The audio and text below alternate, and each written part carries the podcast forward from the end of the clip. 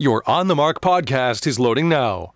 The On the Mark podcast is sponsored by the Sunbury Motor Company, family owned dealership since 1915, 4th Street in Sunbury, and Sunbury Motors Kia on routes 11 and 15 Hummel's Wharf.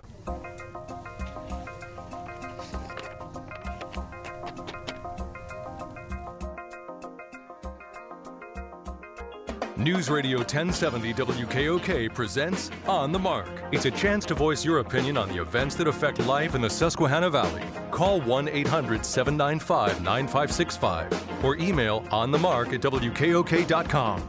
Now, here are your hosts for On the Mark, Mark Lawrence, and Joe McGranahan. Greetings. Welcome on board WKOK's live telephone talk show on the mark. I'm Mark Lawrence. Mr. Joe's across me, natural born conservative, mayor of Shamokin Dam, uh, works in all kinds of great volunteer efforts, CSVT task force uh, chairperson, and uh, he's a natural born listener, but he does wear Fox funnels to funnel out any other sounds that might try to reach his ears. That says you've got your MSNBC funnels on this morning. Only I see. on- they have the on- new green ones on. Only on one side. I'm sorry. I'm sorry. The new pink ones on. The C- Pink and MSNBC seem to go to.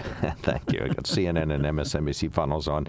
That prevents me from hearing any Fox News. So, uh, Mr. Rob Sanders on the other side of the glass. I'm Mark Lawrence. I portray a liberal on the radio, and uh, very glad And to you're doing a swell job. too. host the show. Oh yeah, we had a big argument yesterday. We got yelled at yesterday for arguing yesterday. So, Who who yelled at us? people. Oh, okay. I said, you've accomplished nothing throughout all of that. Well, we're very glad to say that Here's a guy who's trying to accomplish something on the line. Right, yeah, just the opposite of us. A man whose uh, resume continues to get longer and better. Uh, Jeff Bartos is on the line. He's a U.S. Senate candidate. He's a Republican from Montgomery County. He's a businessman there, real estate developer. I see on his resume he's added philanthropist there during the pandemic. Maybe was before then, but certainly uh, last year as well. And uh, he is visiting all 67 counties in Pennsylvania. Did make some stops in central Pennsylvania, and we met up with him. And uh, we're glad to say that he's on the news line with us now. Good morning, Jeff. It's good morning. Good, good morning, gentlemen. Thank you so much for having. Good morning to your listeners. Uh, I am proud to, to report from the road between uh, Butler and Mercer County on our way to our 50th stop as we start day 10 of this 12-day 67 county bus tour. So lots to report from the road, and, uh, and I'm very eager to share it with you and your listeners. Thank you so much for having me. Oh my gosh, well, thank you. How's the traffic between Butler and Mercer County? I, I envision you as the one person pulled off there, waiting alongside the road. Well, we've got this huge bus uh, with our uh, Fighting for Pennsylvania uh, right on the side of the bus, and, and we are rolling along. But we, we, of course, have already been in Northumberland. We were there, uh, as you mentioned, in central Pennsylvania last week, and we were in Selinsgrove and Sunbury, and look forward to being with you in the studio again soon as we were back in 2018. Well, admittedly, you're running into a lot of Republicans since you are a Republican running for this office. But what's on the voters' minds these days? Are, you finding that Donald Trump is still a factor in Pennsylvania in this race, uh, or has uh, just he lost his endorsed candidate lost a special election in Texas last night? So, is Donald Trump uh, good for the party or bad for the party? Well, what I'm hearing from voters, and it's interesting, across all 49 counties that we visited, I suspect we'll hear it in Mercer uh, just in a few short minutes when we arrive for our 50th stop. The number one thing I hear everywhere, from Philadelphia County, the biggest county in the Commonwealth, to Cameron County, the smallest county in the Commonwealth that we visited last Monday, business owners can't find employees. And so these small businesses that were crushed by career politicians during the pandemic, you know, the government made decisions to allow giant companies remain open while small companies, small mom and pops got crushed and had to be closed. Uh, these now, these small businesses that are trying to build back, uh, they can't find workers. And that is the number one thing I hear in the 49 stops we've made to date. How does that relate to uh, President Trump, his impact on the Republican Party and the nation right now, and, and your uh, ties to him, if any? Well, I would say really, again, what I'm hearing from voting from Pennsylvanians everywhere we go is how could the government? It's funny that in Cameron County last week, uh, small business owner, I think it's under 5,000 people in Cameron County. The small business owner, this restaurant owner, said to me, "Jeff, when you get to Washington, make me a promise." And I said, "Yes, sir." Now, look, as a candidate, we, uh, we says that won't do stupid things. And I smiled and laughed and said, "You got your guy here. I'm not going to do stupid things. I'm a business guy. I'm a common sense guy." Um, and so, what that small business owner was saying is, how can you pay people to stay home when we have 9 million job openings? And I, my restaurant, which I rely on for my income, we can only be open four days a week because we can't find employees. So that's what I'm hearing. Uh, depending on when we're in the northern tier, uh, you know, north and north north of Route 80, you hear all the time about broadband and the quality of the roads and flooding. Of course, in central Pennsylvania, you hear different things, which is why this bus tour is so important. Uh, you got to get out there as a candidate. I've done this before, not my first rodeo. Won a statewide primary, uh, ran in the general election in 2018 as the lieutenant governor nominee. So I, I don't need a focus group or a poll to tell me what's on the minds of my fellow Pennsylvanians. We're going right to the main streets across all 67 counties to hear exactly what's on their minds. All right, well, we'll skip the President Trump conversation then for now. Introduce yourself to our audience. Tell us a little bit more about uh, Jeff Bartos and uh, the issues that you stand for. Oh, well, I'm a small business owner, uh, a proud uh, husband of my wife Cheryl for 24 years this year, uh, proud dad to my two daughters who will be 21 and 19 next month, both both in college, uh, one here in Pennsylvania, one in Texas.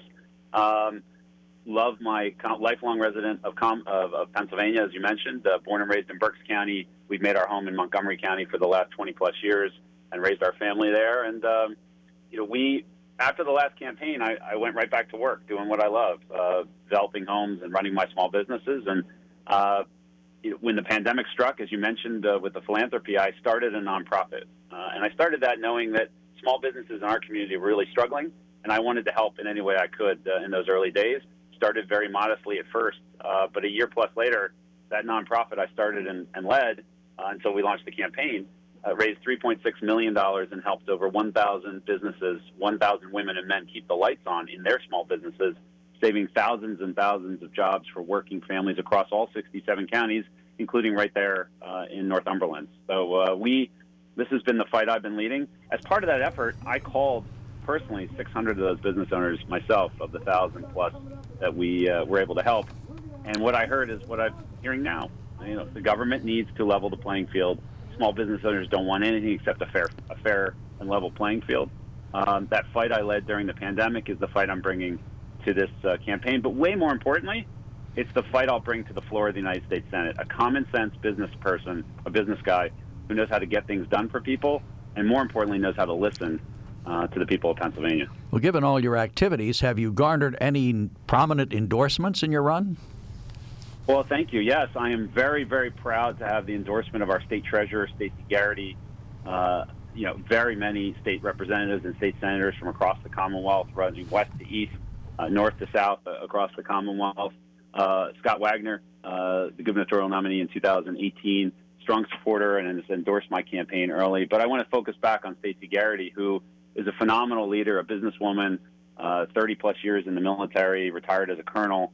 Uh, our state treasurer is off and running in a great way, doing a great job, and I am proud to have her endorsement and support, and look forward to working with her and her team. You know, not only during this campaign, but as a United States senator, to to do whatever we can to bring prosperity to Pennsylvania and to help our fellow Pennsylvanians build a better life for the for their children and grandchildren. One of the, uh, one of the things that uh, Bob Casey and your, the senator you're seeking to replace have tried to do over the past years is work across the aisle with one another. And matter of fact, I understand that they had a very uh, very early meeting, early in uh, uh, their terms, to talk about what could be done together. Do you see any chance, if you're elected, working across the aisle, and with whom would you work, and what would you hope to achieve? Well, I hope you can hear it in my voice and what, the issues that we're talking about, and, and much way more importantly, what I'm hearing from my fellow Pennsylvanians, our fellow Pennsylvanians. Uh, this campaign is an optimistic campaign, focused on the future, uh, looking at uh, what capitalism and free markets and and the inspirational, uh, aspirational, entrepreneurial spirit that is uniquely Pennsylvanian. Right, we we we are the birthplace of America, but uniquely Pennsylvania. Uh, I think that that message really cuts across uh, the divide we see on the mainstream media and certainly on social media. And I don't see it when I'm campaigning. I see uh, the issues that unite us across Pennsylvania, in particular among small business owners, whether you're in Philadelphia or Cameron County or, or everywhere in between. Uh, those issues that unite us are far, far exceed what divide us. Uh, and that's the type of not only senator I'll be, right? This bus tour, I think, shows exactly the type of senator I'll be. All 67 counties every year, fighting for all Pennsylvanians, and doing it in a way that brings people together uh, and, and cuts against the message that uh, you see certainly in the mainstream. You, but you, which is divisive, and, and social media, which is a sewer. Um, we're running a very different campaign. If elected, you have an opportunity to pick up the mantle where U.S. Senator Pat Toomey left off, uh, fighting for some common sense changes in gun laws that would make us safer. What are some common sense changes in gun laws that you feel would make us safer?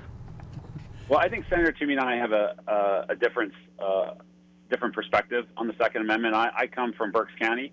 I was raised in a family where my dad uh, reloaded his own shotgun shells and his own 45 caliber bullets at an early age. I was uh, taught how to properly store, care for, take apart, clean, put back together, use a firearm. My 21st birthday present was a Glock 21, uh, which I like to say on the campaign trail. My dad probably should have gotten me a 9 millimeter to start, but, uh, but he got me the 45 caliber handgun. Um, I carry a 9 millimeter when I'm in the state, uh, not when we're traveling around the state because we go, you know, from time to time you have to duck out of the state on the roads. Uh, but so I'm a, a, strict constructionist when it comes to the reading of the Second Amendment. Uh, shall not infringe means shall not infringe. Uh, and so, from my perspective, uh, we don't need any more gun laws. Uh, what we need is to trust uh, law-abiding citizens to do the right thing for themselves and their families, and uh, and have government get out of the way. One of our listeners sends us a note, uh, says, ask him to describe his loyalty to President Trump and the impact that President Trump is having. Sure. Well, I supported President Trump in 2016. I, I proudly supported him again in 2020. I think his policies not only gave us the strongest economy in our lifetimes before the pandemic, but also on the international stage, uh, whether it's holding China to account for its uh, egregious practices, its human rights violations, its warmongering in the South China Sea, um, the peace deals in the Middle East, uh, the Abraham Accords, which the Biden administration refuses to even talk about. I don't think they can utter the words Abraham Accords. Uh, four peace deals between Israel and her Gulf Arab neighbors in the span of 45 days, when the prior 50 years had seen two peace deals total. I think the president and his team were hitting on all cylinders, and I, I worked very hard to see that he was reelected. In the days, hours after the election, uh, I helped uh, fund um, and raise money for the poll watching that was going on in Philadelphia because I knew that we needed to make sure we had 24 7 uh, poll watchers there. And so I helped to raise money for the Philly GOP and also contributed to that. Uh, and I think the president, uh, certainly, the former president, certainly has uh, a big role to play in, in moving forward in the in the party, and I'd be honored to have his endorsement and support. What are the lessons we learned last year in terms of race relations and Black Lives Matter and police relations and uh, police activities? What did you learn last year that you'll take to Washington? Well, and again, I, I, come back to the work I did with the small businesses. Uh, when we helped those thousand plus women and men keep the lights on in their small businesses, we didn't ask what their political affiliations were. We didn't ask what their race was. We didn't ask uh, what their sexual orientation was. We wanted to help our fellow Pennsylvanians on every main street. As I got out um, during uh, the pandemic and also over the last four months visiting some of these small businesses that we were able to help, what I'm struck by, whether you're a black man in North Philadelphia or, or Pittsburgh, or a black woman running your small business in West Philadelphia or or uh, Shamokin Dam, uh, or a white woman or a white man running your business, the issues that you're dealing with, sweating the payroll, taking care of your employees, taking care of your customers, worrying about what's happening to the store to the left or right of you on the main street that you are uh, part of that community, those issues are, are very uniting. And so as we move forward in this campaign, I'm going to be stressing and talking to all the voters uh, of every race uh, about these issues that unite us. Uh, as I watched last summer, I was heartbroken to see what was happening in Philadelphia, where we've made our the Philadelphia area, where we've made our home for the last 20 plus years, but all across Pennsylvania, across the country, where we're seeing uh, stores burned out and and small businesses, many of them black owned, immigrant owned small businesses. Watching that happen was heartbreaking. Our not as the smoke was clearing, uh, we committed immediately $100,000 to black-owned businesses in Philadelphia, specifically to help them not only get boarded up, but work with their insurance companies to make sure they got back leadership. It doesn't take much to go on TV or on, the, on uh, social media and uh, be a keyboard warrior. Real leadership is rolling up your sleeves, getting on the ground with the people, and making sure that not only you're listening, once you've listened, you go fight the policies that are actually going to help them. That is not a racial issue. That is a leadership issue. Well, I, I asked you this question before, and, and you came back and said you were very you're running an optimistic campaign, but I'm curious. Uh, I want to give you a chance to actually address this issue. If you have a chance to get to be the United States Senator, do you see opportunities to work across the aisle with the Democrats? And if so, on what issues? And what would you like to see accomplished? I would love to see, uh, as we travel around the state, uh, I see that we, we really need help with our roads here in Pennsylvania. I think every Pennsylvanian who makes a living or or uh, is, is related to a, living uh, where you or just travels sees that our roads are atrocious, uh, sees that our rural broadband is uh, abysmal, sees that the cell service and, and connectivity in many parts of our Commonwealth is substandard. And so I would be eager to work uh, with all uh, all my fellow senators, Democrat, Republican, Independent alike, on real infrastructure reform, not what the Biden administration is doing, but real infrastructure reform. And that's, I think, an issue of common ground. And there's anything that moves Pennsylvania forward, that builds a better life for children and grandchildren, makes Pennsylvania a place uh, where our children and grandchildren want to live, and all, just as importantly, where Pennsylvanians don't feel like they have to take a plane ride to see their families because we've built the right kind of state here, the right kind of Commonwealth. I'll be fighting for those issues, and I'll work with all my fellow senators on, on those issues. And one final question that has to do with the impasse in Washington, uh, lack of progress in some areas, although I guess in Democratic budgetary items can be forced through. Uh, your view on how you'll be part of the solution uh, to the impasse and the abyss that we've fallen into in Washington? Well, the first thing I did as soon as I signed my statement of candidacy is I signed a term limit pledge. I believe in a citizen legislature. I believe in my core that uh, women and men should go to Washington to serve and then come back to their communities to live under the laws that they helped to write. And so I pledged to serve no more than two terms. Uh, and I can go to Washington with, uh, with, a, with a clear focus on getting things done for the people of Pennsylvania uh, in an optimistic, thoughtful, uh, and open minded way. And, and my conservative values guide me. Um, but what guides me more than anything is trusting my fellow Pennsylvanians to do the right thing for themselves and their families and so that really means, in a lot of places, getting government out of the way and letting communities at the community level uh, solve the problems associations, private associations, community groups. And so I think um, that message is uh, sorely lacking. And if I summed it up in a sentence, common sense wisdom that I pick up everywhere I go in Pennsylvania is what I'll bring to the floor of the Senate. I think that's sorely lacking in our career politicians who have not signed term limit pledges. I'll be a different kind of senator, and I'll fight for all Pennsylvanians common sense wisdom. You'll be the pariah of Washington D.C. if elected. So good, good, good luck. Jeff, thank you so much. You yes, do have you. A, you have an open mic here uh, and an open seat. If you wish to return again, we'd love to have you back here. And uh, thank you so much for your time today. Appreciate it. Thank you. Thank you so much for your time. I look forward to being with you in studio the next time. And of course, best to all your listeners on this beautiful day. Hey, thank you Take so care. much. That is uh, Jeff Bartos. Thank you, gentlemen. Uh, running for U.S. Uh, Senate in 2022 is when uh, the most active campaigning will take place, and the primary and the fall election will take place uh, to replace Pat Toomey, who's, uh, I guess, retiring or not running again.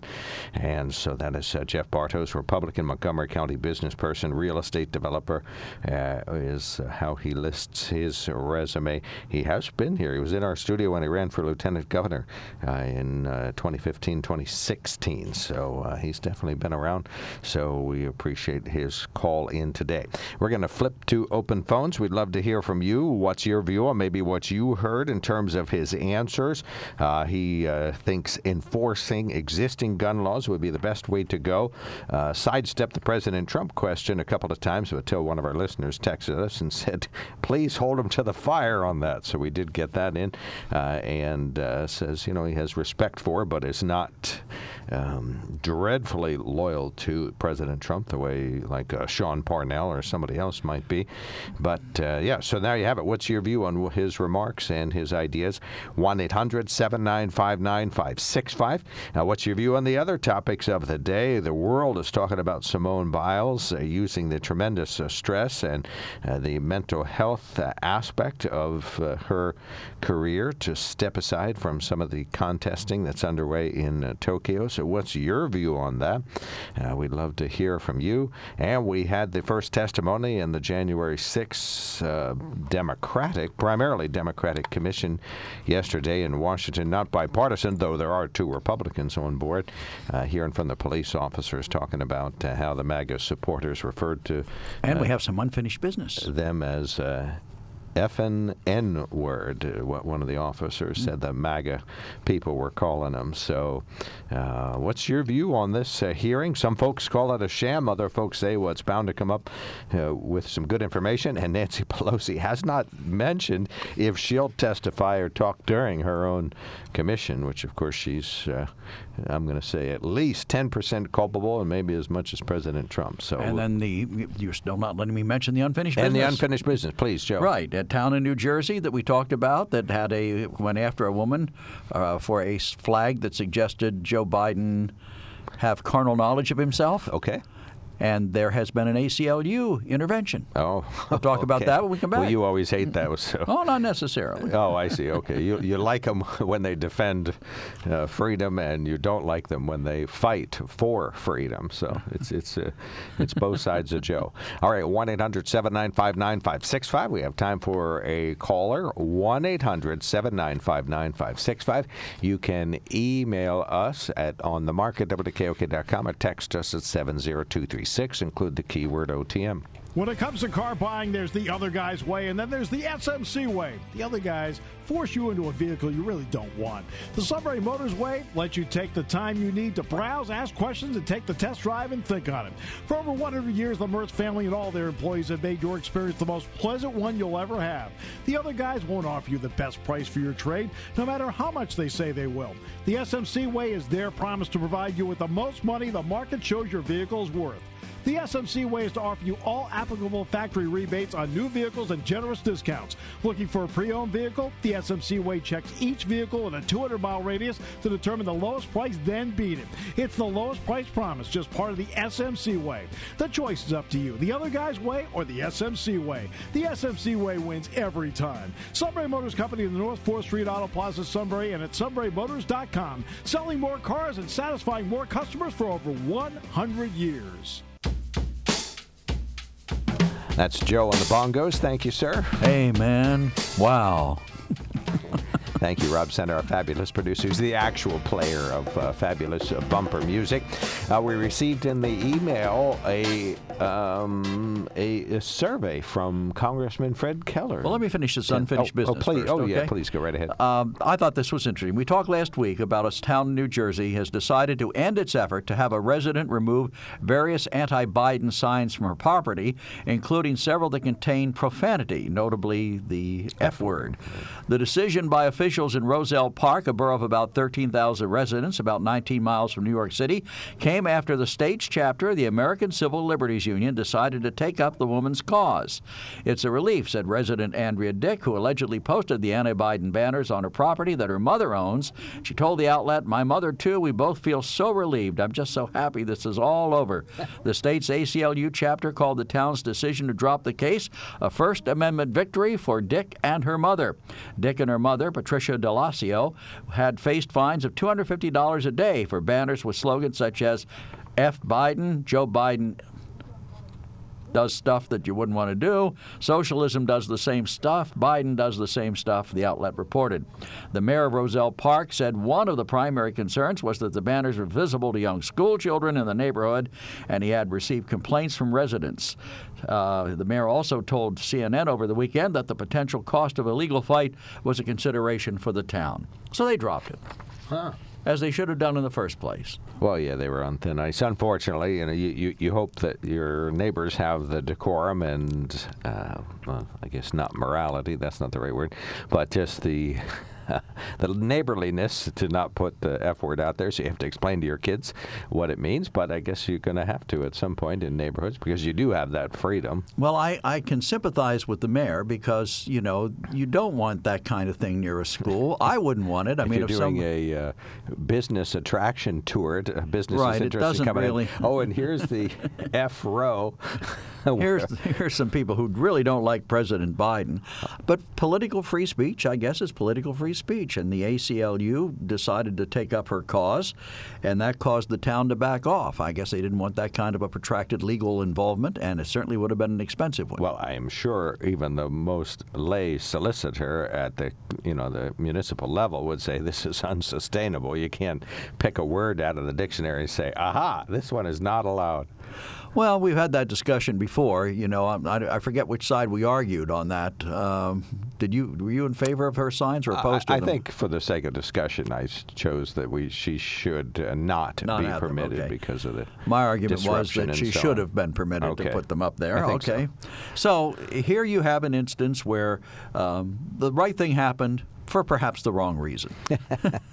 That's the way that works in America. right. Well, you know, I, I think I certainly think that Mrs. Dick um, should have had her common sense adjusted and not put them up anywhere near a schoolyard. But at least the principle of free speech was reaffirmed. Well, it's, free speech isn't pretty. Than Mitchell said that 15 years ago in that chair. So I want to write that down for my wallet. Free speech doesn't isn't pretty. Sometimes isn't pretty. Sometimes, yes. All right, so we will continue this conversation after the CBS News and after some news headlines. We'll invite you to join us on the radio.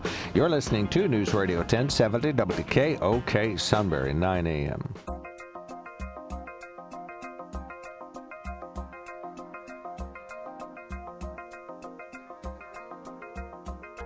News Radio 1070 WKOK presents On the Mark. It's a chance to voice your opinion on the events that affect life in the Susquehanna Valley. Call 1 800 795 9565 or email onthemark at WKOK.com. Now, here are your hosts for On the Mark Mark Lawrence and Joe McGranahan. Greetings. Welcome on board WKOK's live telephone talk show on the mark. I'm Mark Lawrence. Mr. Rob Center is our fabulous producer. I want to give him the proper amount of credit. He takes great care of us in every way, so we very much appreciate that. Joe McGranahan is directly across from him. I occasionally very much I'm not appreciate. directly across from Rob. You Oh, said across I from was me. directly across from him. I don't know what I'm saying. I just read the cards. Okay. I can't even now? see Rob. you can see him. I can't. Hmm. You done now? Can I continue? Well, I'm just trying to make things clear. I'm Mark Lawrence. If we had video, why people could see this for themselves. Did you notice anything about my? Oh, there's Rob. I can see him now. Hello, Rob. Oh, so he stood up so He he, could reach waved. over. Thank you. Appreciate that, Rob. He's a friendly guy. He Likes to yes, wave. he is. He's a waiver. All right. But you know he's rock solid. He never wavers. So that's the, that's the Oh, beauty of him. All right. On the Mark is sponsored by the Sunbury Motor Company. Please do check them out at sunburymotors.com. Our toll-free line is now open 1-800-795-9565. We can talk about mask mandates. You can, if you have a reaction to the F-word conversation that we probably just wrapped up there, the town will have to change its laws. They got a law on the books in New Jersey that says something's illegal that isn't. And uh, we can talk about our candidate, Jeff Bartos, was on the line. We have uh, Simone Biles are making news for uh, mental health concerns. Just the tremendous building of stress, as near as I can detect, uh, was the reasoning behind her pulling out. But she got a lot of harsh comments on our Facebook page. People saying saying uh, what a wuss she is, or she needs to suck it up and uh, fight for the USA like everybody else uh, does. One individual says, I had a father who was in World War II. If he can face the Nazis, she can surely face the parallel bars. So, uh, yeah, got a lot of pushback against her wow. Uh, pull out, and of course, a lot of support as well. So, what's your view on that? And we have some news headlines. Maybe there's something in the news on which you wish to comment. 1 800 877-959-5665. We were sent a survey from uh, Congressman Keller, who's really trying to find out. This is uh, um, all sort of minor dispute behind. This is a pretty valid survey that uh, he sent us, so I, am sure he's going to get to the bottom of something uh, noteworthy with that. Plus, he had a town hall this week. He's being criticized by the uh, Fridays with Fred group, but did have yet another town hall this week, telephonically, of course, with screened calls. But hey, better better better that than nothing, I suppose. On the mark, sponsor of well, the, the welcome mat here is still open for him. yes, we're still. we're hoping. Did you we're, say the laundromat is? No, still? the op- welcome mat. oh, the welcome mat. I can't hear you. New headphones. Our toll-free line is open one 795 9565 If he wants to come in and air his dirty laundry, he can do that too. One 795 Don Henley, 1978 later than that. Later than that, I'll okay. say that. About but, 1981, 81, 82. okay. Yeah. All right. 1 800 795 9565 is our telephone number. 1 800 795 WKOK. You can email us at onthemark at WKOK.com and text us at uh, 70236. We'd love to hear from you and the method that you choose to contact us. Uh, there is, uh, there are some news headlines. A woman from Snyder County died in a car crash in Lebanon County this week. State troopers at Bowmansville telling us 38 year old Jill Krotzer of Middleburg sustained fatal injuries in the Interstate 76 crash on Monday. Masking will be optional at the Line Mountain School District this year. During last night's school board meeting, they had an extensive discussion about this and decided to keep their health and safety plan in place as it is with masking optional. The CDC recommends masking for everybody in schools. Superintendent Dave Campbell says the district is strongly encouraging parents and guardians to conduct daily COVID 19 symptom screening prior to student arrival at school. The mayor of Pennsylvania's largest city has an option to declare a state of emergency that would allow him to use additional budgetary measures and even outside policing to control the gun violence that is significantly out of control in the city of brotherly love this year. But as we're about to A hear, misnamed city. he is not about to ever do that.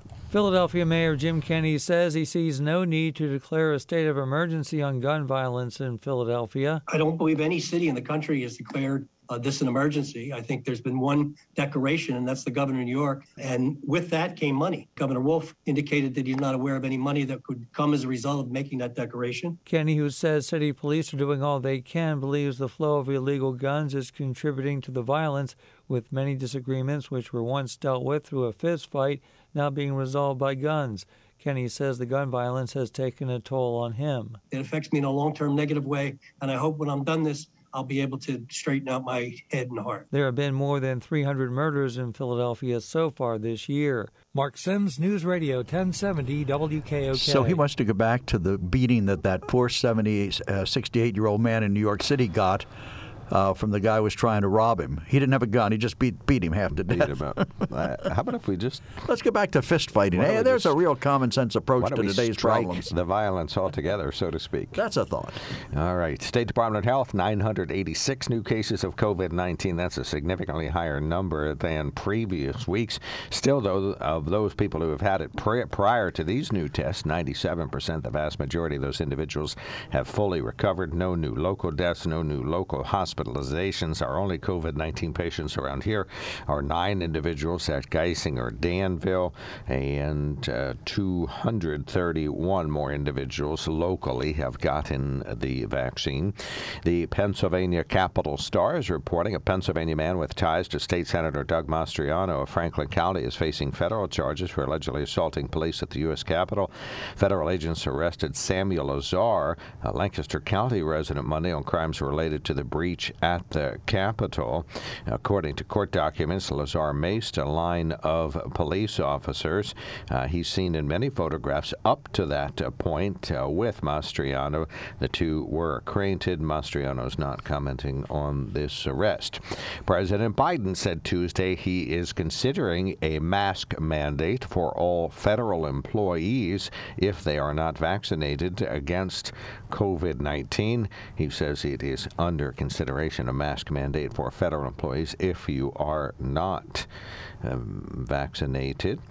In Washington as well, elsewhere in Washington, the U.S. House Select Committee investigating the January 6th Capitol riot held its first hearing Tuesday with emotional testimony from four law enforcement officers who defended the building that day. The officers spoke at times angrily and almost always emotionally about the physical and psychological injuries they sustained and suffered.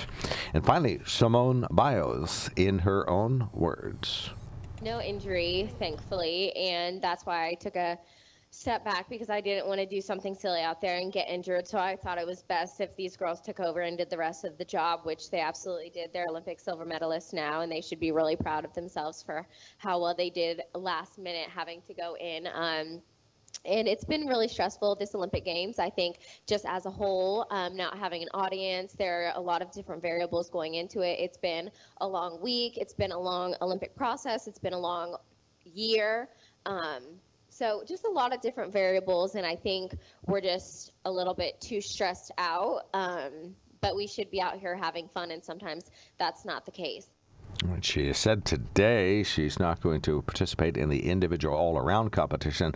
There are some more elements of gymnastics competition after, I believe it is Thursdays all around. So she would have an opportunity potentially to participate in those, but she says it's also okay to sit out the big competitions to focus on yourself. She got quite a bit of pushback from local conservatives on our Facebook page, but mostly. Why do you assume that conservatives said that? Oh, just because we know who they are. I mean, they, they comment on, you know, they're big President Trump oh, supporters okay. and uh, anti-President. So President Trump supporters don't believe in mental health.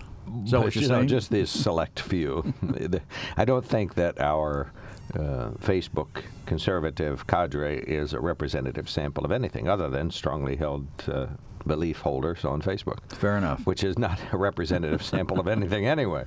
All right. So, all right, 1 800 795 9565. We've got open phones. There's certainly plenty going on that we can talk about if you so choose. Maybe there's a select topic you wish to. No texts in the text deck. Uh, the only email pending would be the one that uh, comes to us from. Well, let's talk for a minute about the mask mandate thing. Uh, you know, we're sending mixed signals here that I think are going to wind up causing much more trouble than, than biting us. Yeah, it's upon our posterior, quite frankly. you like that phrase? Well, I mean, come on, let's take a look at it. President Biden now, months ago, he was saying that uh, if he, if you have uh, the vaccination, you don't need to wear a mask. And let me repeat it: if you have the mask, uh, the vaccination, you don't need to wear a mask. Jen Psaki was asked about that yesterday by a Fox News reporter, and she said that well, this is a different vaccine or different virus that we have right now. We have this Delta variant. But the scientists are telling us that the Delta variant is more contagious, but it's not more deadly.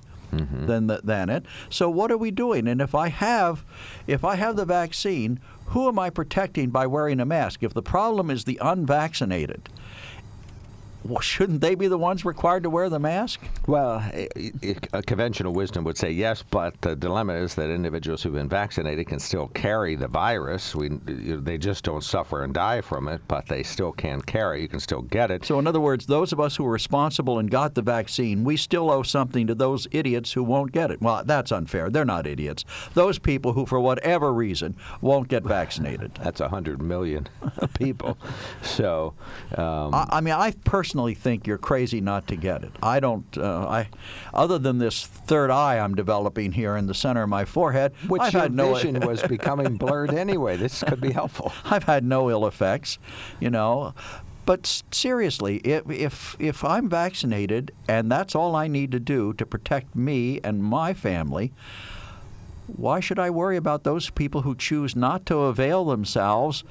Of the, the the remedy, if you will. Well, one reason would be that to simply to allow the pandemic to continue for three or four years. If you and I did what you're suggesting, and that's uh, I'm also vaccinated, and uh, not wear a mask at all ever under any circumstances when close to other people, uh, that that is something that will keep the the uh, pandemic going, keep the coronavirus going. So and whose fault is that? Is well, that my fault? No, Your no, fault? No, just let me finish. Okay. And then that pandemic could end up hurting individuals who either can't get the vaccination, who have an allergic reaction, or are immunocompromised for whatever reason, or uh, people who still, if they got it even mildly, would be significantly hampered. So the goal would be to participate in any way you can to slowly tamp this down, even though there's 100 million Americans who say, well, I'm not doing my part. You know, I don't want to. I don't have to. President Biden said I should do it, so therefore I won't do it. Or Governor Wolf said I should do it, so therefore I won't. Okay, but what? Look at the kids under on under 12, it's awfully hard to get it. And yet, some people are just completely restricting their younger children from doing anything because they're concerned about the Delta variant or that they're not vaccinated. There's no plan to vaccinate five, six, and seven year old kids at this moment that I'm aware of. No. So, and now the governor is saying, or some governors are saying, we're going to send them back to school wearing masks. You know, you can't see the people's faces, you can't react. Um, you know, you can't tell whether somebody's smiling at you or about to punch you in the mouth. Well, I like the CDC's recommendation when they issued that this week. They said, first of all, uh, by by far and away the best way to conduct schooling for most students, though not all, uh, but for most students is in-person education. Right, so I schools agree are with that. So, right, so schools are ramping up for that. Then the CD says, okay, but if we're going to do that, because we still have a pandemic underway, that uh, Dr. Delol says will go from two to five years until this finally disappears, it's because of so many people. I mean, that's extending that uh, lifespan because so many people don't want to get the vaccine.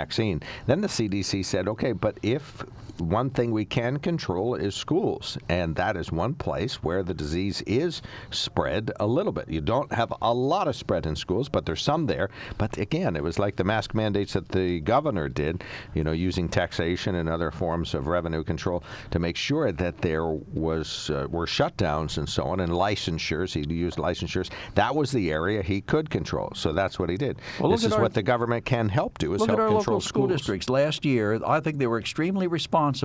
When a case developed, they would close a particular school for a day or two and clean the school, then reopen. There was no mass spreader event like there was the, the, the Democrats flying in that airplane to Washington D.C. You know, we our school districts handled it, I think, very, very responsibly.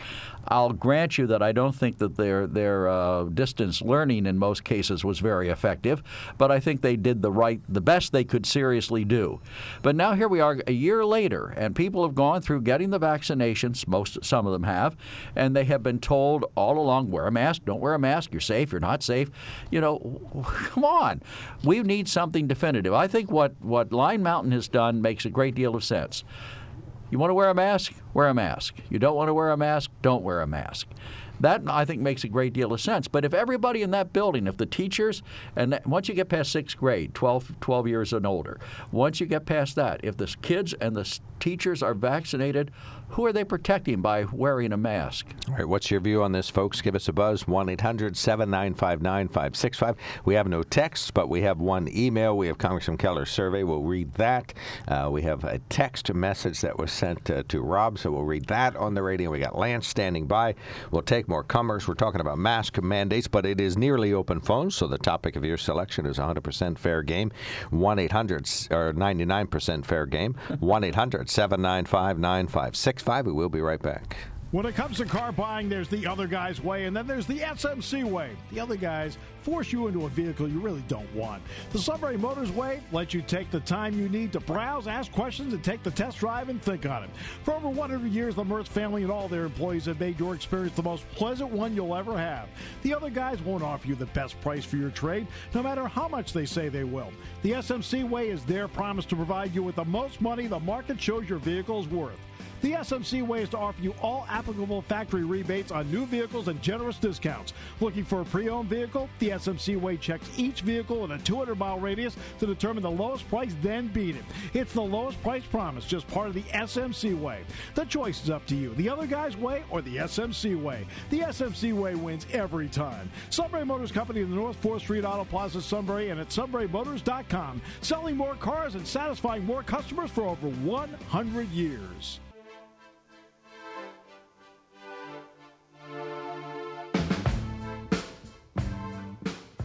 All right, one of our listeners says, Why aren't you talking about Charlie Garreau, who was involved in some sort of an incident, fatal motorcycle accident? But Garreau says he didn't hit the individual. The motorcycle was uh, jammed in the front of his vehicle and he drove away, uh, either unaware or, I, I guess, well, I guess unaware, period.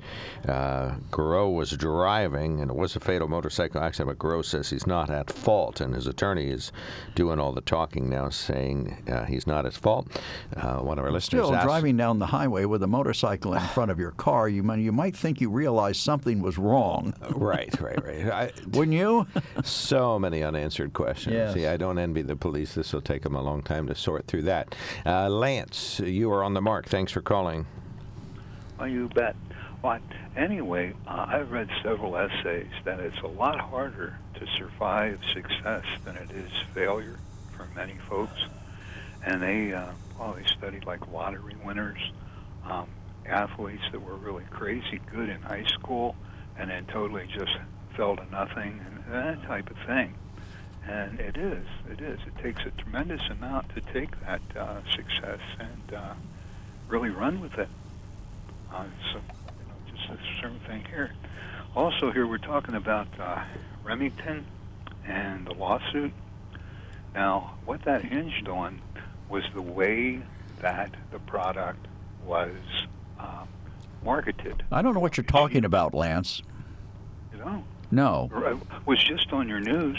Just uh, at the Uh, we only really hear the beginning of the news. After that, we're going through our notes, oh, getting ready okay, for the okay. headlines. Well, and then, so. okay, all right. Well, then I'll fill you. I, I, I was going from the premise that you would know about it. Well, don't go from that premise. Oh, okay. I know not to do that anymore. Right. Moving on. But uh, they've uh, offered uh, $30 million to the families at Sandy Hook. Now, the lawsuit hinged on the way that the product was um, advertised. You know, it was advertised as uh, something to, uh, you know, to kill, maim, and destroy with, you know, according to them. Now, really, it wasn't, but the, the jury apparently saw that way. Now, if we go on that premise that the way something is advertised, you can be responsible for. Now, you had a spot for the um, Milton Drink Till You Drop. Now, I only heard it once. I don't know if they. I don't believe that's the name of the event. Wait, wait, what is this? Okay, the Milton Beer Bash. Okay. The beer festival? Right. Yeah. So you say right. people get drunk at those? Yeah, at least the one over, over here. How many how many do you attend on a yeah, I yearly don't, I don't really think that that's the significant outcome of those. No. Oh, well, uh, maybe in Sunbury. You said you you probably know something about Sunbury. I certainly won't I dispute could your get- observation. couldn't get near the job, Johnny, on account of the puke. So I don't know. I guess it was bad.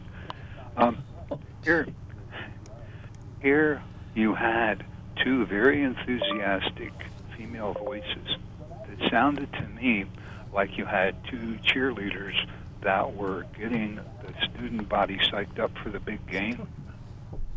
And uh, being, you know, young like that, and we beer practically like that. Now, if some kid uh, heard that, thought we beer, you know, and then uh, chugged a six pack and saw how fast she could drive, you know, through a hot summer night, I, I don't know, uh, if be held liable or not. So if uh, you could Remington could be held liable, well, maybe uh, yeah, you could run that too. Okay, we got you. It Okay, Makes perfect right. sense. All right, thank you so much, I- Lance. I- I'm not certain it makes perfect sense, but thank you, Lance. Appreciate okay, your call. I just yeah, could I have, have a little more time? well, you know your time is up, and we have two other calls waiting. Oh, okay, all right. Okay. You have calls. Yep, call us back. Thank you so much. Uh, Jim, you're on the mark. Thanks for waiting. Go right Hi, ahead. gentlemen. Hi, Jim. gentlemen, uh, my question is why is Joe Biden? I'm glad I switched from Democrat to Republican uh, because uh, I can't understand why he's letting all these people in from Mexico and we have to wear masks. We can't go to Geisinger without one. Uh, you're being told to wear a mask, get vaccinated, and this and that. And he lets all these cuckoos in from Mexico, and uh, I'm really just disgusted with Biden. I saw a story this morning that ties into what you're saying. Uh, that a group of people in, I think, around the McAllen, Texas area went to a restaurant and they noticed a group of Hispanic people sitting at a table coughing and hacking and looking ill at this fast food restaurant. And uh, they went outside. They were concerned. They went outside and they reported to a policeman that these people were in there coughing and appeared to be sick. And the policeman went in and found out that they were uh, illegal immigrants who had entered the country and they had gone to the nearby Catholic Charities office and they had put them up at a hotel. And these people were not tested and they have COVID. And they admitted to the policeman that they had COVID. So you discovered we have an illegal immigration problem? No, but I mean, I think what Jim's point is correct. We're, we're saying that we have we're telling people to wear masks and we're letting people cross the southern border. If you look at the impacts, the border states are having a greater impact with this this Delta variant than other states. So you're saying President Biden's ignoring a major crisis? Yes. Okay. Thank Yeah. you. And so Why is didn't you just say that? so is the uh, director of Homeland Security. All right, Jim. And as for Geisinger, they have a mask mandate. That's a private, nonprofit organization. They can do mask mandates if they so choose, regardless of whatever President Biden's doing at the U.S. southern border. So that's why you still have that. Vaccinations, I think you won't find anybody that encourages you not to get vaccinated. I mean, other than the anti-vaxxers, of which there's only 100 million of them in the U.S. right now. But uh, Mort, yes, uh, no, no, go ahead. But I do agree with Joe in that, and I just uh, wouldn't like. I just wouldn't vote for Biden again, and that because I just don't like what he's doing and this and that with all these other uh, people coming in from Mexico. Fair enough. All right, we got you. All right. Well, you Biden will not have your vote in No, two, sir. two and a half years. All right. Thank you so much, sir. Thanks. Yes, sir. For Thanks, in. Jim. All right, Mike, you are the next caller on the radio. Thanks for calling in. Yeah, as far as the uh, people not wanting the vaccine, in New York City, uh, many of the police officers, many of the school teachers, many of the New York City workers do not want the vaccine. And the uh, mayor there said, "Hey, we're to, you know, you're to have to get this to, uh, you know, stay working." And the uh, Democrats in charge of the unions, okay, these are Democrats said, "Now, oh, wait a minute, just wait a minute. This is a negotiable item." You just don't tell our people they have to have the vaccine. So we, we, you know, we're having mixed messages, whether it's coming from the leadership of the Democrat unions or the President of the United States. And I'm not hearing anyone criticize the police officers, the school teachers, and the and the uh, Democrats in the offices in New York for not wanting the vaccine. I'm only hearing you people talk, or not you, but yeah, the uh, Democrats talking about, hey, the Republicans, the white males, uh, they don't want to get it. Okay, Trump supporters don't want to get it. You know, let, let's be fair here for a change and say what the reality is. There's a lot of people, and it's some Democrats, some Republicans, some independents, and some communists and socialists. Now, this is in your wheelhouse, guys, because you guys live closer to the area where there's a lot of Mennonites and Amish than I do. I have a question: Are the Amish and Mennonites are they getting the vaccine? I don't believe. Some are, some aren't. It's there. It's not a cohesive block of people. It's, you know, they don't all work in, I, you know, perfect lockstep. I thought they were opposed to it. Some I have may had be it, some don't. Some get vaccines, some don't. It's just, it's like a cross section of Sunbury. There's some do, some don't. They're all different. Okay, I, I'm I, I was talking to some people down in the Lancaster area, and they're saying that basically from their knowledge of interacting with them, that the Amish and the Mennonites in that area are not getting the vaccine, and I don't hear anyone complaining about that. Okay, so now here's here's here's what I want to say. I turned on the TV yesterday and I found out that the January 6th commission had started. And I'm watching the TV, and what I saw was, quote, I guess the opening statements, but it was a highly edited, highly manufactured video, okay? It wasn't raw video that, you know, one might expect. It was something that was produced to create an impression in my mind. And so here's my question. I'm just a regular guy. And if I want to find out what happened down there, the first thing I would do, I wouldn't be looking to place blame politically. I would be looking at the root cause. How did this happen? What allowed this to happen? And I would start from there. But I don't hear any of the politicians. They're on a rant and a rave to, to smear Trump supporters because they want to win the next election. That's the goal. And we all know this, or anybody that's paying any attention at all. And they're not looking at the real problem. How was this allowed to occur? What what what caused that you know uh, riot to be able to occur? And how can we prevent it in the future? So you know what? It's it's the whole thing is a sham, and I'm just a little bit disappointed that I switched from sports in the Olympics and uh, happened upon the news channel and saw what was going on there, and then and that kind of tarnished my opinion of uh, Washington even worse. In a story, just in answer to your question, a story by Channel 10 in Philadelphia, um, they are saying that they don't have data on the Amish folks generally because they are not interested in being tested for a number of reasons. Uh, there are no reliable methods for measuring how many people in those communities contracted the virus or received the vaccination. So, in other words, some are, some the aren't. very fact that they're playing community. Well, there's another story saying that the ones in Ohio, the old order Amish in Ohio, are not getting vaccinated despite having serious in, uh, amount of cases in their community. So.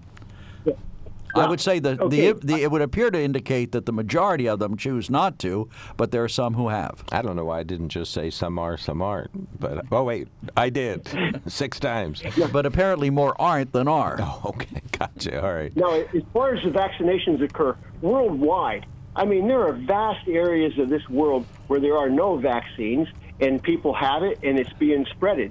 So here in the United States, every single person could get vaccinated, but in those other areas of the world, there's going to be new variants that develop over time. I mean, it's just the, the way Darwin's stuff works. And those variants are going to keep circling around. We're not going to, in my mind, we're not going to exterminate this virus. So we're going to, quote, have to live with it. And we're going to have to live with it the best we can.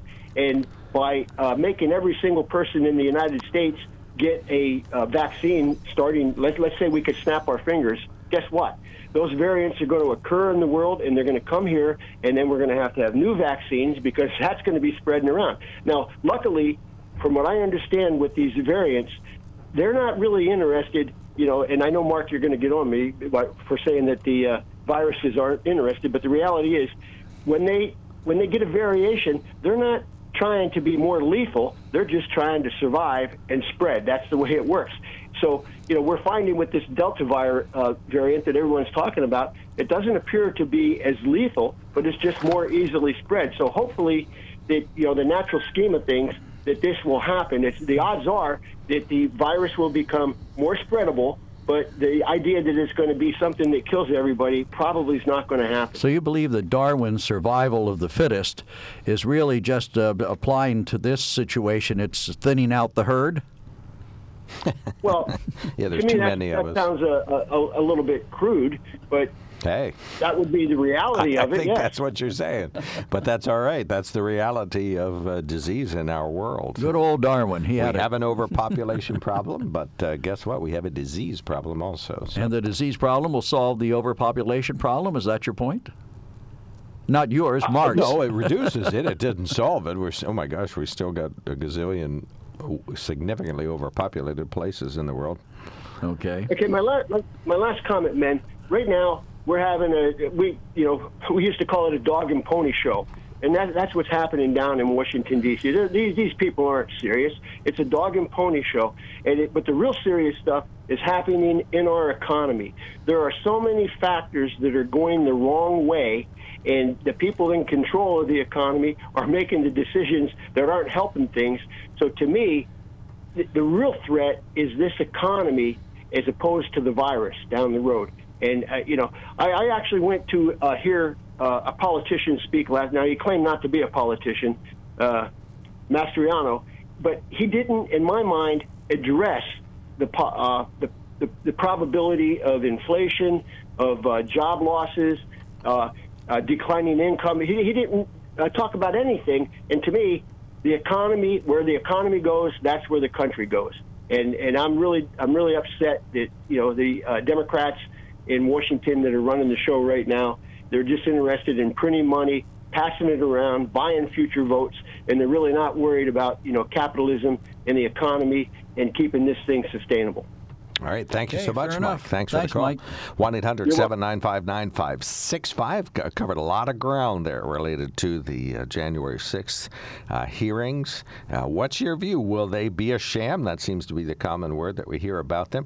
Or could they potentially uncover something? One of the officers says this was the first time he w- talked about some of the things that he testified yesterday. So, whatever investigations are happening, uh, some of the aspects that he testified to yesterday hadn't been asked or inquired about about from anybody investigating.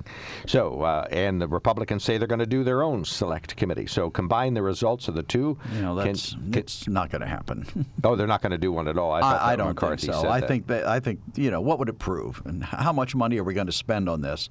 It seemed to me that the Republicans okay. wanted to do something they could have sucked it up and let the three people that Nancy Pelosi did appoint go and, and make their, their case as best they could. But, you know, Okay, Mr. McCarthy's perfectly mistaken. He is not, in fact, going to do a select well, he may so be, but I don't think. I think when push comes to shove, the Republicans won't do it.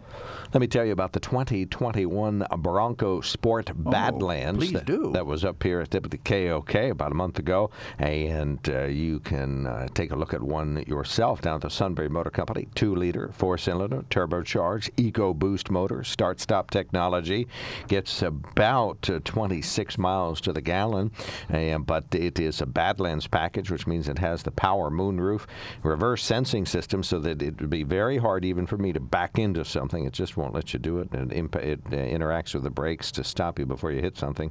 And it has wireless phone charging, dual zone uh, air conditioning. A lot of cars have that today. HD radio, so you can listen to our sister station, 94KX, and Eagle 107 and 100.9 The Valley in HD. Has a 10 speaker Bang & Olufsen sound system. Oh yeah, all right. There you go. Now we're now we're talking. Now you're talking. Joe likes uh, big band music. I like Bang & Olufsen sound cards. All right, and uh, remote start. So that's just a few of the things I like. The eight goat modes, not goat greatest of all time modes, but goat meaning a goat that can climb a mountain. It's got mud, sand, sport, eco. Uh, sport, Joe likes sport because it gives it more horsepower and it can break the posted legal speed limit easier, and also has slippery mode if you're in some snow. Slippery mode. So, All right, that sounds uh, yeah, good. Bronco Sport.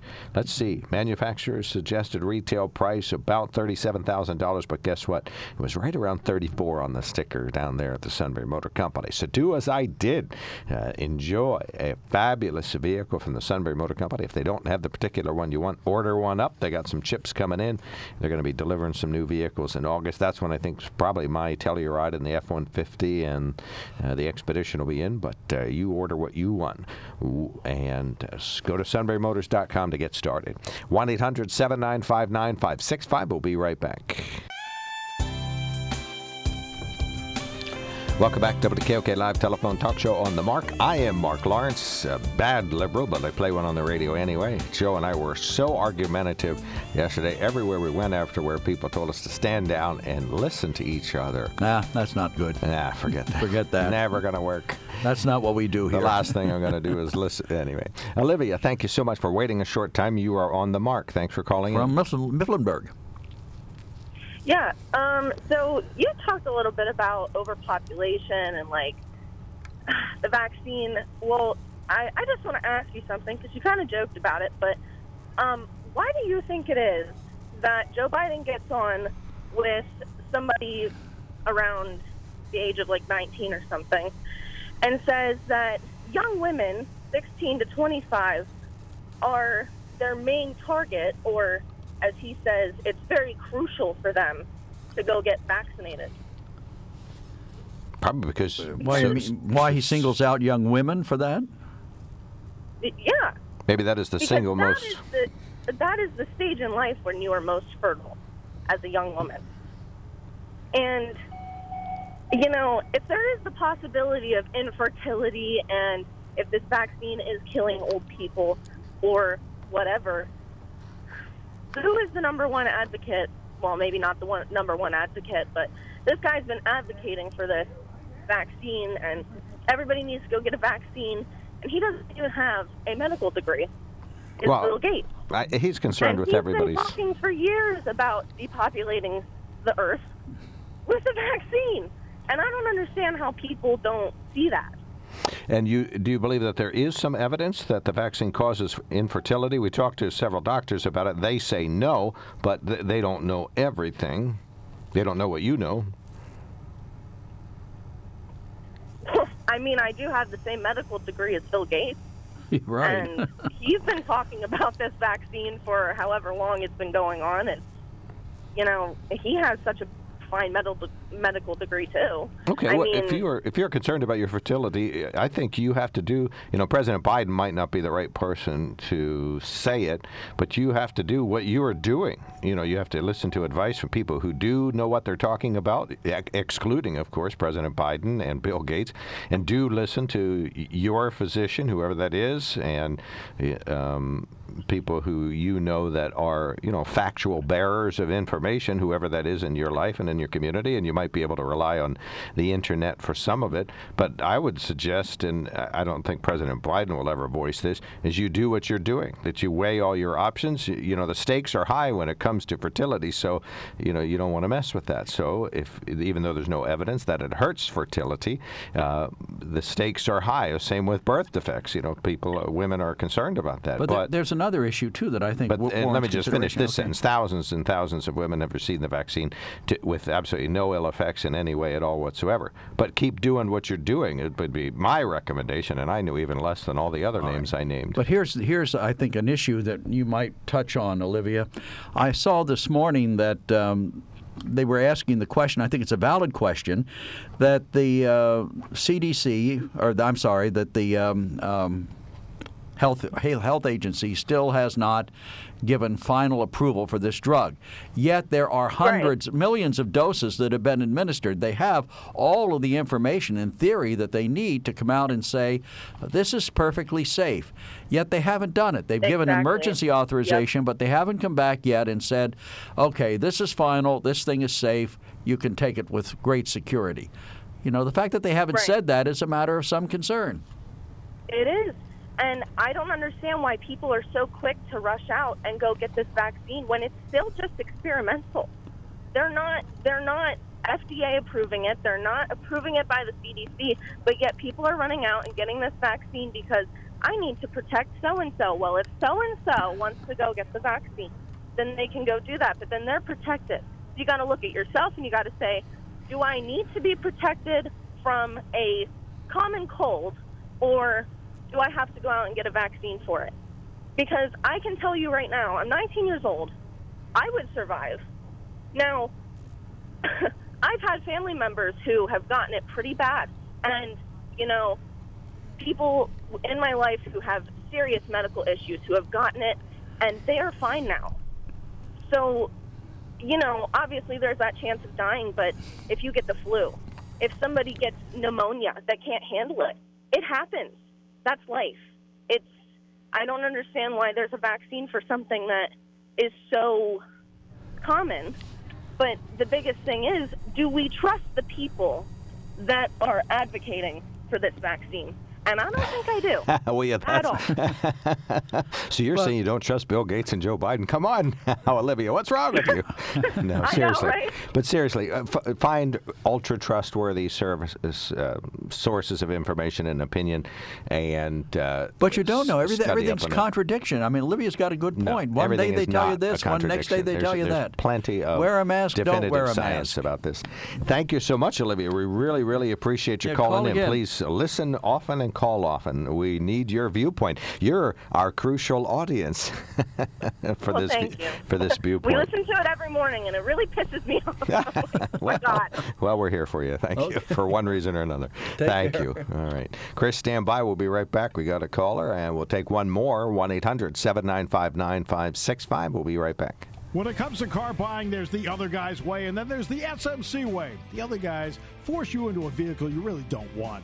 The Sunbury Motors way lets you take the time you need to browse, ask questions, and take the test drive and think on it.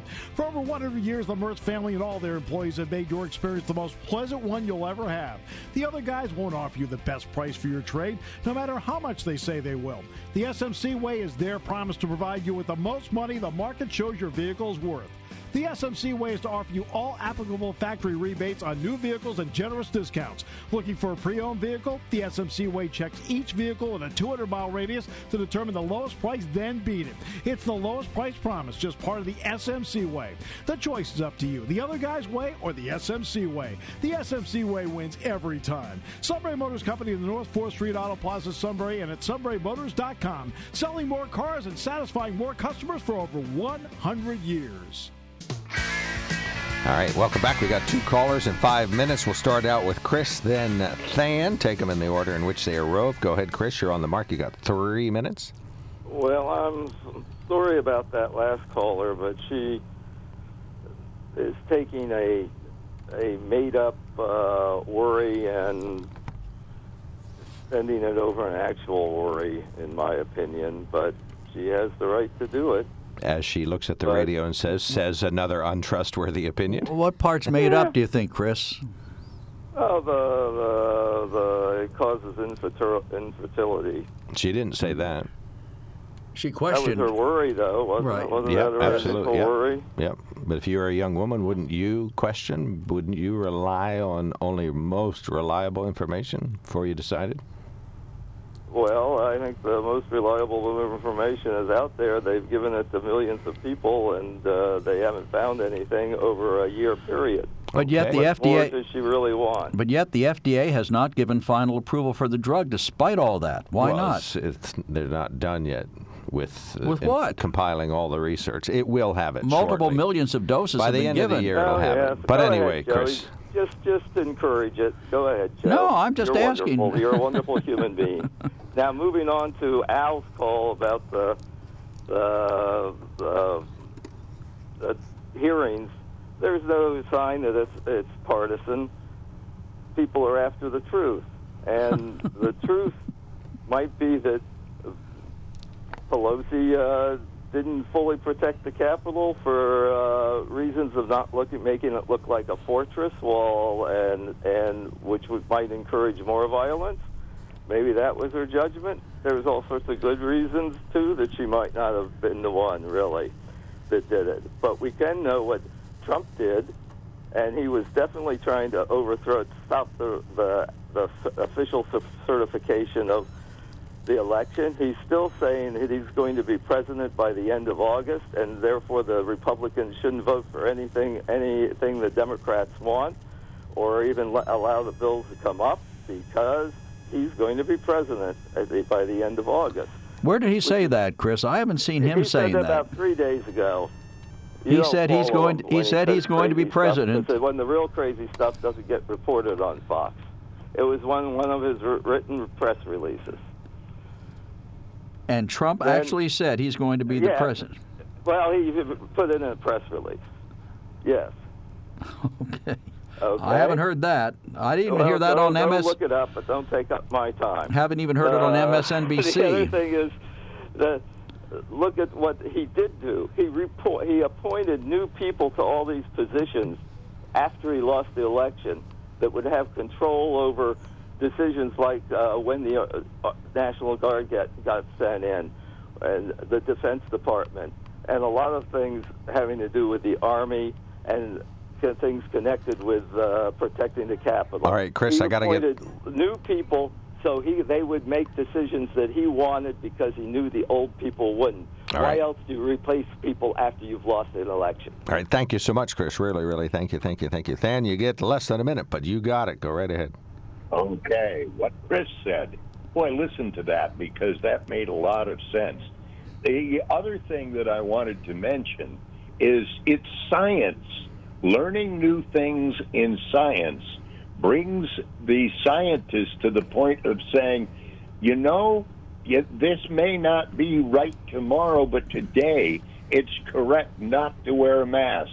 If things get worse, it will be the other way around. Uh, listen to Dr. Fauci. Listen to CDC. Understand what science can do and can't do. And what they can't do is know what's going to be new tomorrow. And uh, what we may need double mask day after tomorrow. But that will be scientific. Thank you. All right, Okay, thank you so much. All right. And incidentally, it wasn't wasn't President Trump who said that. The only reference I can find is that Mike Lindell was spreading the My Pillow guy was spreading the rumor that Trump would be president in August, not Trump himself. All right, we got you. I'm sure he agreed, though. That Hoping maybe. Long overdue. All right, you are listening to News Radio 1070 WKOK Sunbury. We'll have nearly open phones tomorrow on WKOK's On the Mark program.